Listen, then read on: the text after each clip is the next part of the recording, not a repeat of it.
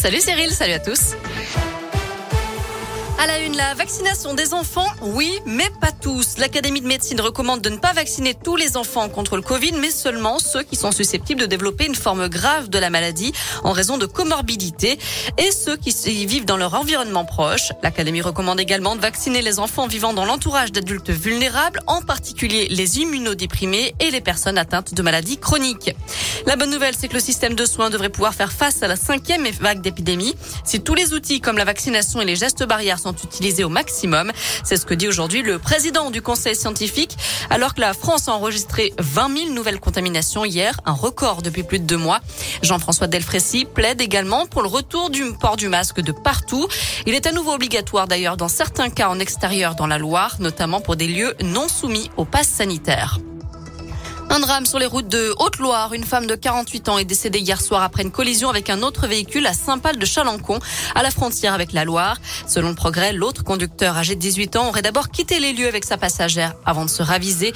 Une enquête est en cours. À retenir aussi cette agression en gare de Vichy dans l'Allier. Dimanche soir, une femme de 45 ans aurait été suivie à son insu jusqu'aux toilettes de la gare. Lorsqu'elle a fermé la porte, l'individu se trouvait, se serait introduit dans les toilettes avec elle avant de la violer.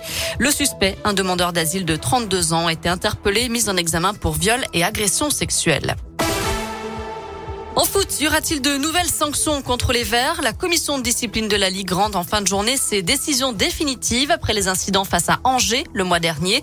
Souvenez-vous, le 22 octobre, des dizaines de fumigènes avaient été lancés sur le terrain, les filets avaient été endommagés, le coup d'envoi avait dû être retardé d'une heure et dans la foulée, un huis clos avait notamment été décrété face à Clermont le temps de l'instruction du dossier.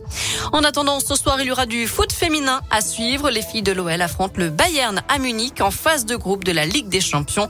Le coup d'envoi sera donné à 21h. Enfin, Julien de Normandie vient lever son verre dans la région. Le ministre de l'Agriculture est attendu demain dans le Rhône pour le lancement du Beaujolais nouveau. Et oui, c'est l'événement la nuit prochaine dans la région. Les festivités commencent à 23h ce soir à Beaujeu.